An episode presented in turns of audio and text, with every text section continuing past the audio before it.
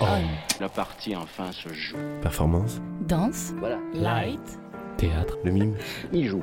marionnette, Turn. une émission sur le théâtre.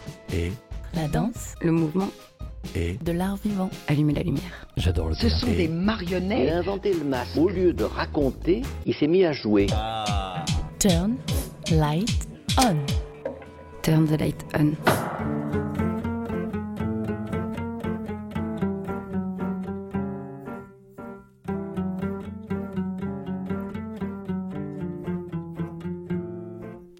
Alors, euh, Hélène, premier épisode. Tu peux y aller.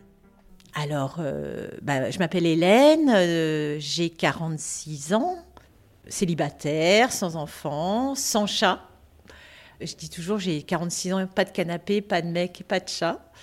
Je suis dialysée, donc trois fois par semaine, je, je dois aller en dialyse depuis euh, 1986. Et ça, ça rythme. C'est mon rythme de vie est lié vraiment à, à la dialyse. Voilà. Euh, je suis obligée de faire avec quoi. Est-ce que je te fais un petit café ou un thé? Euh, un café volontiers. Bon, je vais préparer ça. C'est vrai que c'est difficile de parler devant un micro quand t'as pas l'habitude.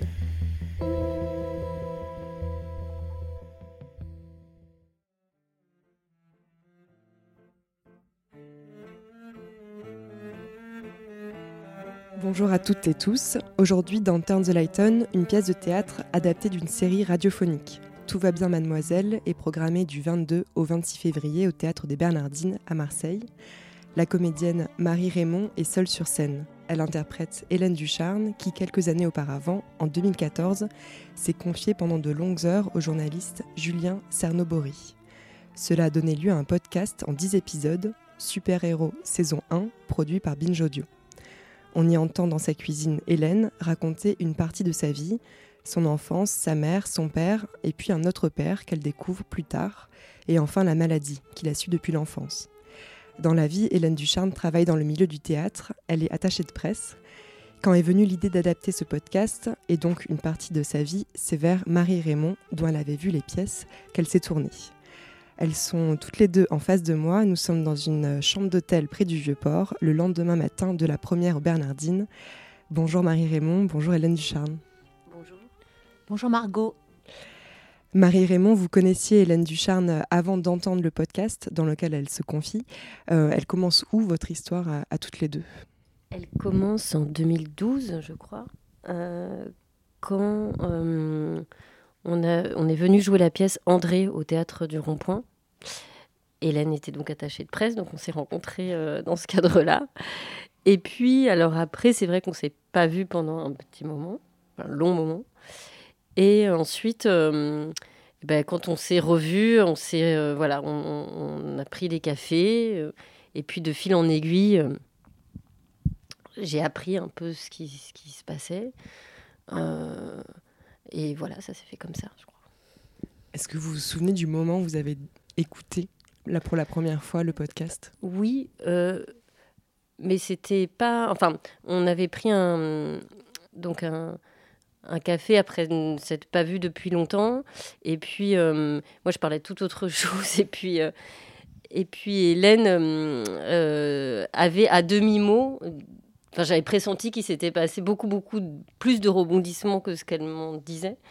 Et euh, elle avait évoqué ce podcast, mais sans euh, me dire de l'écouter ou quoi. Enfin, et voilà, et moi j'ai eu par curiosité l'envie euh, de l'écouter. Et ah oui, et là je suis tombée de ma chaise en, découvrant, en plus de l'histoire médicale, aussi l'histoire familiale.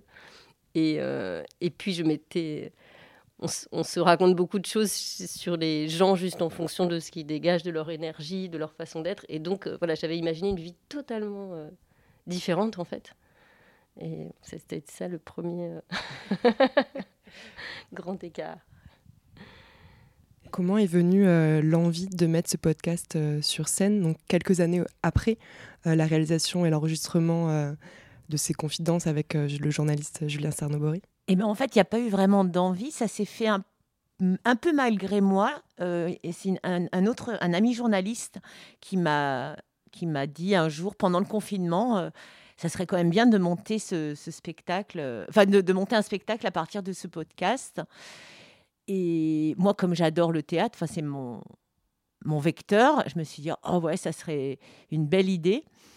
Et puis, et puis j'ai réfléchi comme ça, à rêver pendant le confinement. C'était un peu pendant le confinement. Et je me suis posé des questions qui pourrait être m'incarner sur scène, en fait. et voilà. Et le nom de Marie est arrivé euh, assez naturellement parce que moi, j'ai vu tous ces spectacles. Donc, j'adore cette comédienne. Et, je lui faisais confiance. enfin, il y avait une confiance. On ne se connaît pas beaucoup, mais il y a une confiance. Et du coup, bah, quand on dit à quelqu'un de, bah, de, raconter sa vie, a, il faut lui faire confiance. Sinon, ça marche pas, je pense. Et euh, voilà, donc il y avait une belle actrice, la confiance un peu naturelle. Et, euh, et voilà. Et en fait, en plus, Marie avait travaillé des textes qui n'étaient pas des textes de théâtre. Je l'avais vu notamment donc dans André, euh, qui était un livre, une biographie d'André Agassi. Et c'est vrai, je me suis dit, tiens, euh, c'est des matières qu'elle peut s'approprier euh, sans que ce soit du théâtre pré pas, établi. Voilà. Marie, justement, comment on fait pour jouer quelqu'un qu'on connaît dans la, dans la vie? Comment vous avez travaillé? Parce que ce qui est assez intéressant dans, le, dans, le, dans la pièce, c'est que vous reprenez vraiment les phrases et même les intonations parfois euh, que euh, Hélène peut avoir euh, dans le podcast. Comment vous avez travaillé ça? C'est vrai que quand Hélène m'a parlé de l'idée de ce projet, moi j'ai dit oui tout de suite. Vraiment, j'ai pas hésité. j'ai voulu réécouter le, podcast le soir même, mais j'avais déjà en tête et, et, en fait la personnalité même d'Hélène je, me disais, il y a vraiment euh, dans sa manière de raconter le récit quelque chose de déjà théâtral. Enfin, donc euh, j'ai beaucoup écouté et c'est vrai que j'avais dans la tête c'est son énergie euh, et aussi sa malice, le, goût, le goût du récit, mais aussi le goût du présent très fort. Et, ça, c'est un endroit au théâtre en lien avec le spectateur, un endroit de jeu qui est pour moi euh, d'une grande liberté et, qui m'intéresse vraiment dans le rapport euh, au spectateur.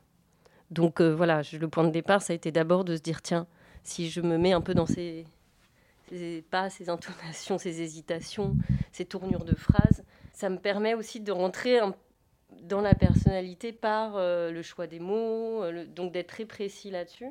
Puis ensuite, il y a une deuxième étape où je n'ai plus écouté du tout.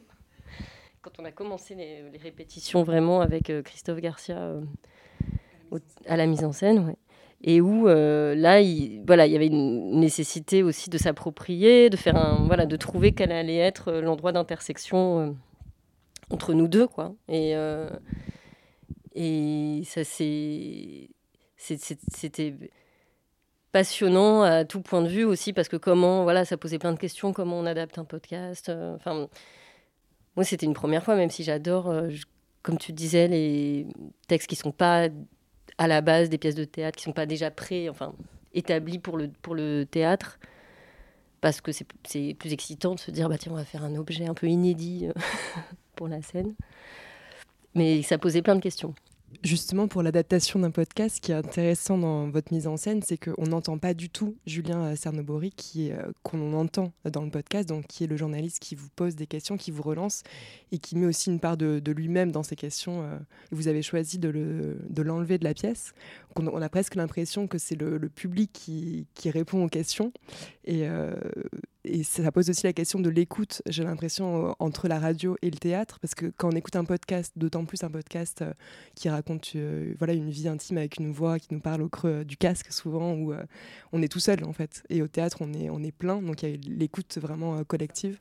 Oui, ça a été une vraie, une vraie question. On a eu la chance avec Christophe Garcia de pouvoir faire des petites, toutes petites sessions de pré-répétition avant, au rond-point. On a voulu tester justement la présence au nom du journaliste sur scène d'abord. On s'est rendu compte que ça fermait assez vite euh, l'écoute du. Enfin, que le, public pouvait se sentir un peu spectateur, mais un peu exclu. Enfin, la parole était moins directe. Euh, et puis, euh, je crois que c'est Christophe qui a proposé au départ qu'on essaye sans entendre les, les questions. Et moi, ça m'a beaucoup plu parce que je, trouvais que ça réactivait l'écoute. C'est-à-dire qu'on devait deviner dans ma réponse quelle avait été euh, la question. Et qu'à des moments où on a l'impression que le récit peut devenir un peu linéaire, hop, tout d'un coup, euh, ça, bifurque sans qu'on qu'on le voit venir. Et pour autant, on voulait quand même qu'il y ait, c'est un peu compliqué, mais ça nous tenait à cœur et à Hélène aussi, je crois, le lien avec le journaliste qui est, qui est aussi. Euh, un lien d'amitié, c'est-à-dire que c'est quelqu'un, euh, ça a été de longues heures sur euh, une longue période, donc beaucoup de, de café, beaucoup de... voilà. Et on retrouve les cafés et dans le podcast et dans, le, dans la pièce. Et du coup, voilà, c'est pour ça qu'on a fait le tout petit prologue dans le noir au début, où on a quand même... Euh, on, se dit, tiens, ils sont tous les deux là, il y a cette présence. Et ensuite, le public devient, effectivement, devient journaliste. Quoi. One, le suspense, two, performance, three, la dramaturgie, four, Radio Grenouille, turn five, the, six. turn the light on. Quand j'ai eu ce problème de rein à l'hôpital, on me dit mais il y a une solution miracle qui est la greffe. Tout va bien, mademoiselle. Il euh, y, y, a la greffe. Et donc, euh, bon, on fait les examens, les prises de sang. Et là, je me rends compte que je ne suis pas compatible avec ma famille, que mon groupe sanguin ne correspond pas au groupe sanguin ni de mes frères et sœurs, ni de mon père, et ni de ma mère, je crois.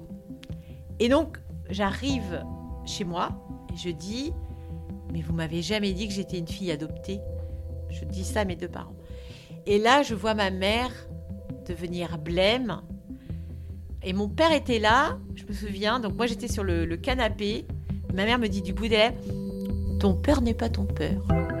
Et c'est tout suivre.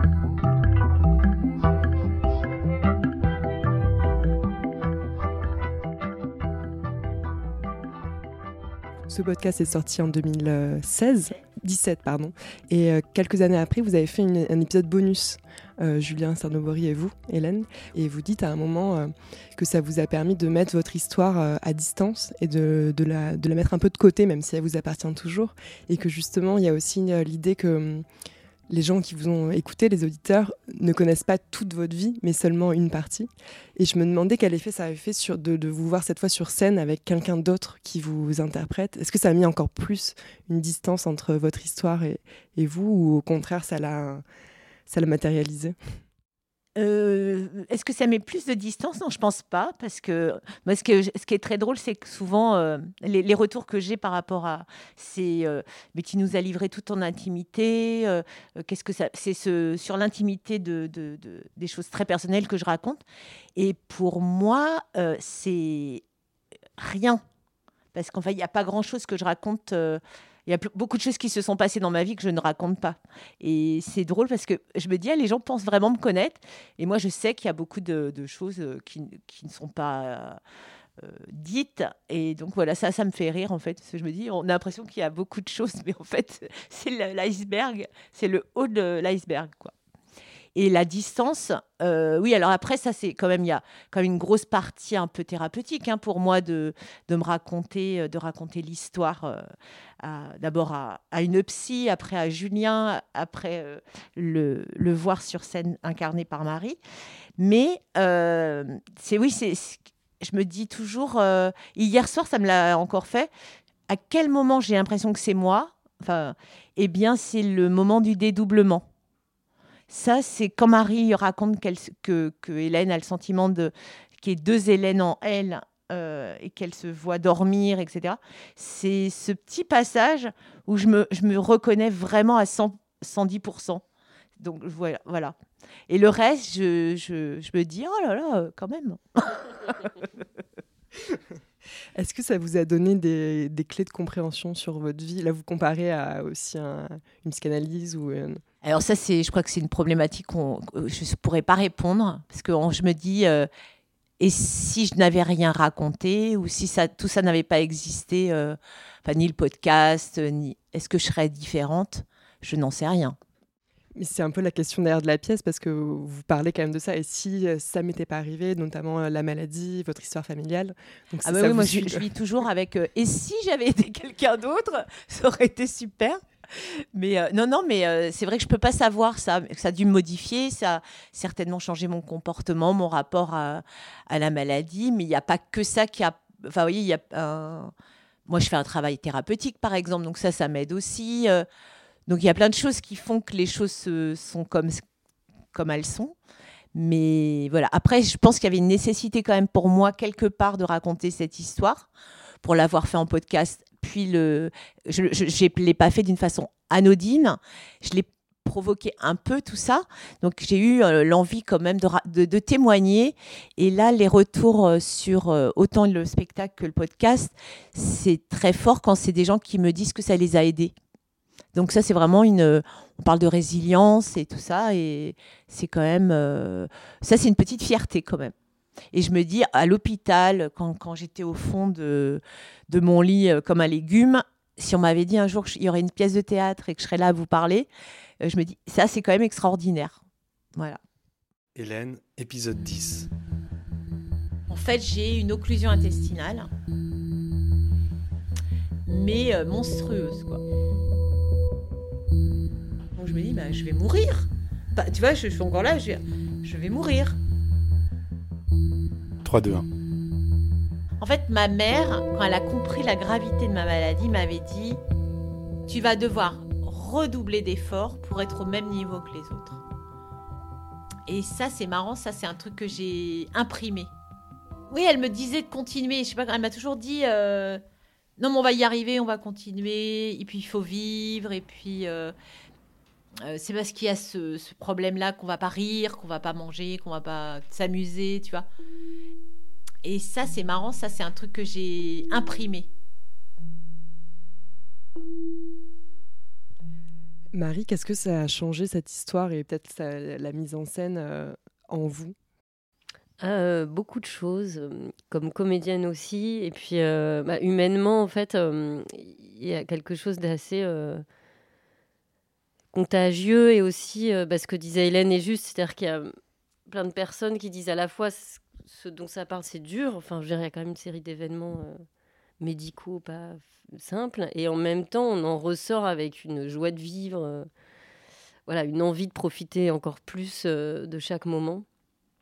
Et moi qui ai un caractère, je pense à l'opposé de celui d'Hélène, c'est-à-dire que le moindre petit événement prend des proportions, peut me miner toute une journée. De, de se mettre aussi euh, dans son énergie, il y a une forme de, générosité avec le spectateur. Et, euh, et moi, j'ai l'impression que ça m'a rendu aussi un peu plus libre. Euh, oh non, enfin, je dirais pas ça, mais plus, peut-être, je sais pas, peut-être plus extraverti, je dirais. euh, au plateau parce que j'ai souvent eu l'habitude d'incarner des personnages avec une grande fragilité, dans le retrait, des fois dans l'hésitation, dans voilà, dans la maladresse, dans le, doute. Et là, on a des des événements qui pourraient euh, détruire n'importe qui. En même temps, il y a une voilà une force de vie qui est euh, qui, qui est présente. Donc ça, moi, je pense que ça m'apporte sur les deux plans, en fait. Et c'est pour ça que je suis euh, bah, très heureuse. euh, et c'est pour ça que j'ai dit oui tout de suite aussi. C'est parce que j'ai- vraiment pris comme un cadeau. Et, et puis, euh, comme tu dis, il y a un lien euh, de confiance sans quoi euh, ça aurait, ça aurait été plus improbable. Enfin, et, et là, euh, bon, pour moi, il n'y avait pas d'hésitation. Hélène, vous souriez à côté. Non, mais c'est que des histoires de, de rencontres. enf- Enfin, c'est. Et- de, voir et de réentendre euh, des moments très difficiles de votre vie euh, liés notamment à la maladie ou à des, euh, histoires personnelles, est-ce que ça vous, ça vous replonge aussi dans des moments compliqués pour vous ou au contraire ça les dépasse? C'est difficile de répondre. Ça dépend aussi un peu des moments que je traverse dans le présent avec des problèmes de santé ou pas. voilà. Donc, euh, non, euh, c'est vrai que j'ai quand même remarqué, il y a eu une série à Paris assez, enfin, euh, assez longue. hein. il y avait une vingtaine de représentations. Et je me suis sentie un peu fatiguée alors que je n'avais rien fait à la fin des représentations. Parce que aussi, bah, les gens me posent des questions, hein, ce qui est naturel et, et adorable et tout ça. Mais c'est vrai que un peu tous les jours, revenir sur mon histoire, Euh, voilà, parce que le matin, je me réveille pas en me disant oh là là, je, m'appelle Hélène, je suis dialysée. Euh, vous voyez, moi, je, c'est pas mon rapport à la vie, donc euh, c'est vrai que bon, c'est pas, c'était un peu fatigant, mais physiquement quoi. Enfin, voilà. Mais après. Puis c'est bien aussi, je trouve qu'il y, a eu un petit écho aussi pour, pour raconter aussi qu'est-ce que c'est que la dialyse, l'insuffisance rénale, euh, qu'est-ce que ça représente aussi euh, dans un quotidien et tout ça. Donc c'est aussi un petit côté pédagogique que j'ai bien aimé euh, dans, dans, les émissions, dans les papiers où je me dis ah ben on en parle un peu de cette maladie rénale qui est assez méconnue quoi. Les gens vous parlent de ça Oui, oui, oui. oui. Bah, c'est souvent sur la chronicité, le fait que ça soit trois fois par semaine. voilà, enfin, comment vous faites pour voyager, comment toutes ces questions que, qui me posent à la fin du spectacle. Finalement très pratique. Assez pratique, ouais. On m'a peu, on a beaucoup parlé de la maladie et de la dialyse, euh, peu de la, bah, euh, du, du, rapport à mon père, euh, parce que dans le, en, plus intime finalement. Oui, les gens me posaient pas du tout de questions sur sur ça, et encore moins sur l'alcoolisme de mes parents. Non mais c'est drôle, les gens parlaient, enfin. Moi sur mon père, j'ai eu beaucoup de retours par contre. Pas trop sur la partie, euh, ouais, euh, effectivement, enfance, l'alcoolisme, le rapport à ta mère et tout, qui moi m'a beaucoup, euh, pour le coup, beaucoup, beaucoup touché, et encore plus à la deuxième écoute qu'à la première, tout ce, ce lien maternel. Mais, mais sur le, le père, moi j'ai, ouais, c'est drôle, hein, beaucoup de, de retours à partir de ce moment-là sur les déjeuners du jeudi. et et ce voilà ce, rapport et moi je trouve ça donc votre père euh, biologique que vous avez euh, rencontré euh, vers la vers la trentaine et que vous avez commencé à voir de manière régulière mais vraiment tête à tête entre vous. Oui parce que ce qui est beau c'est que c'est jamais bah, voilà c'est c'est hum, c'est pas tout noir ou tout blanc, c'est plein de chemins. Et donc, du coup, on sent qu'il y a un lien, un attachement. Et puis, en même temps, comme tu le dis, à sa mort, tout d'un coup, il n'y a pas de reconnaissance. Et cette histoire de reconnaissance qui prend de l'importance et le lien avec les autres enfants. Enfin, tout ça, c'est quand même euh, des questions vertigineuses, quoi, auxquelles. Euh, et être confronté à ça dans une vie, euh, c'est c'est pas rien. Mais ce que j'aime bien, c'est voilà, c'est le côté on va sur un chemin et puis on croit que ça va se résoudre de telle manière, et puis non, comme, comme ça se passe beaucoup dans la vie, mais justement dans des textes un peu plus euh, de théâtre, je dirais, un peu plus littéraires, peut-être qu'on irait vers l'envie de suivre un, fil vers quelque chose et donc vers une résolution. Et, là, moi, ce que j'aime bien, c'est que ça bifurque tout le temps, quoi. Et que, ouais. C'est plus, c'est le réel, en fait, finalement, que, que vous préférez bah, souvent ça apporte une euh, complexité. Alors ça se suffit pas en soi. Enfin, je veux dire là aussi, ce qui il y a un art du récit euh, qui et, une manière de, raconter qui est pour beaucoup. Euh, mais c'est vrai que ça apporte plus de nuances, de couleurs, de complexité, je trouve, et de surprises là en tout cas. Comment vous avez travaillé euh, donc avec euh, Christophe Garcia la, mise en scène? C'est-à-dire que vous, évidemment, vous jouez sur scène, on vous voit bouger sur scène avec des objets, un, décor. Comment vous l'avez pensé euh, C'est assez minimaliste. On imagine que ça s'inspire un peu de, votre propre appartement où vous avez tourné le spectacle, mais pas du tout. Alors non, pas du tout. oui, au début, pas forcément. Au départ, on se dit oh là là, on va faire ça tout blanc avec une personne au plateau, très euh, voilà. et, euh, ce qui est fort dans le podcast, c'est que le réel nous rattrape tout le temps, les bruits de café, euh, en fait, les bruits de la vie, quoi. Et, comme moi, je trouve que c'est une des forces du spectacle de dire ce que raconte l'anecdotique et, et que c'est, il, fallait pas s'en écarter totalement sur scène. Et en même temps, on était partagé au début parce qu'on s'est dit, bah oui, mais on n'a pas non plus envie de reproduire de manière réaliste juste une cuisine au milieu du plateau. Et puis, euh, quel est le rapport, enfin voilà, avec le journalisme? Donc, euh, ben, on en est venu à hum, se dire, tiens, dans sa vie, il y a quand même des couches de mémoire sur différentes périodes et qui sont liées à des, des objets, des, des, couleurs, des photos, des moments. Et cette accumulation-là qui, qui, constitue son, ton puzzle, en fait, euh, comment est-ce qu'on peut le sentir un peu au plateau? Et donc il y a eu voilà, cette, euh, cette idée d'une sorte d'accumulation euh, d'objets qui racontent euh, les, années 60, les années 70, 80, enfin, et puis aussi le, le, tableau, la grand-mère, enfin voilà. De, et, et en se disant, ben, ça, au fur et à mesure du récit, les choses se déplient. Les tiroirs s'ouvrent, la dialyse apparaît. Hélène Ducharne, vous avez été là pendant la, cette période-là de mise en scène? Absolument pas. non, non, bah, c'est un peu cette histoire, mais la même confiance que j'avais donnée à. Parce que moi, j'ai raconté ma vie à Julien pendant 12 heures et je lui ai dit Tu fais ce que tu veux, je te fais confiance. Je n'écouterai pas de tes montages et tout ça. Donc, j'ai écouté le podcast quasi finalisé. Et pour Marie et Christophe, j'ai eu la même démarche. Je suis venue à la toute fin. Parce que de toute façon, bon, on nous dit, euh, enfin, on sait que quand on donne un texte, euh, enfin un texte, un objet comme ça, ben ça y est, il, il vous appartient plus. Et c'est la lecture que qu'on a eu Marie et Christophe qui en font le spectacle. Voilà. Donc moi, je pouvais pas intervenir. Euh, je, je, savais que j'allais pas être trahie. J'avais confiance. Donc y a, voilà, il y avait aucun problème pour moi. Euh, mais j'ai découvert le spectacle vraiment euh, la veille de la première. Ouais. Bon, j'étais un petit peu émue. Mais dès, dès, j'ai vu deux fois le spectacle ou trois fois au théâtre du Rond-Point. Et elle, elle m'a raconté mon histoire. Donc je me, je me dis, elle est quand même euh, incroyable. Il y a des choses qui vous ont surpris? Oui, surprise. Alors, surprise, oui, bah, la photo de ma mère. Parce que c'est pas une photo que j'ai regardée très souvent dans ma vie. Et la voir euh, euh, sur le plateau comme ça, ça, c'était très émouvant. Euh, après, surprise, euh, euh, bah oui, enfin, le, justement, parlant du décor, euh, d'avoir, euh, par exemple, il y a, bon, peut-être que personne ne le remarque, j'en sais rien, mais il y a le téléphone, le téléphone Ola. Euh, qui en fait pour moi symbolise beaucoup de choses puisque c'est ce téléphone que j'avais acheté pour la greffe de rein pour qu'on m'appelle dessus. Et c'est un immense téléphone rouge qui prenait toute la place dans mon sac et que je trimballais partout avec moi. Et, et voilà, et mes amis se moquaient de moi parce qu'il y avait que moi qui avait un téléphone portable à l'époque. Enfin bon, voilà. Donc ce téléphone est sur le plateau. Donc là, je suis très fière.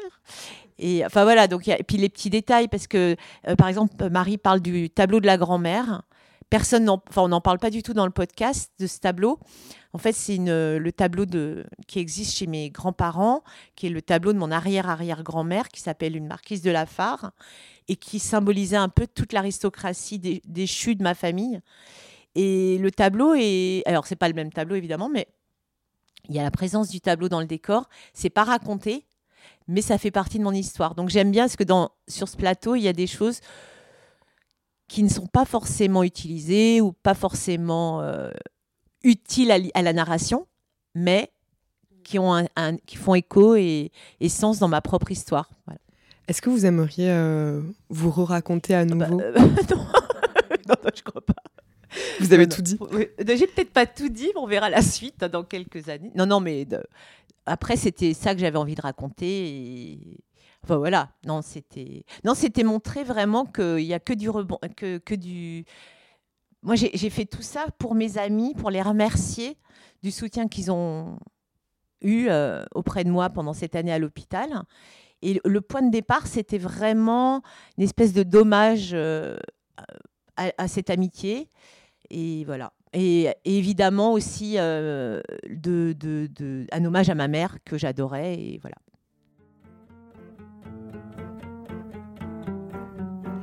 Merci beaucoup Marie-Raymond, Hélène Ducharme.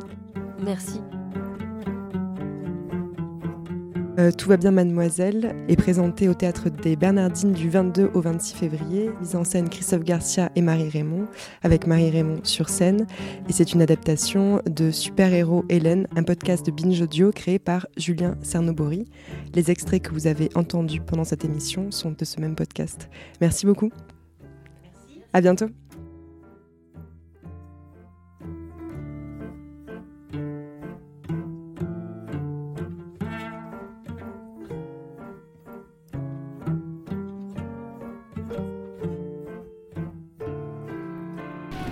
Que du théâtre. La partie enfin se joue. Performance. Danse. Voilà. Light. Théâtre. Le mime. Il joue. Marionnette.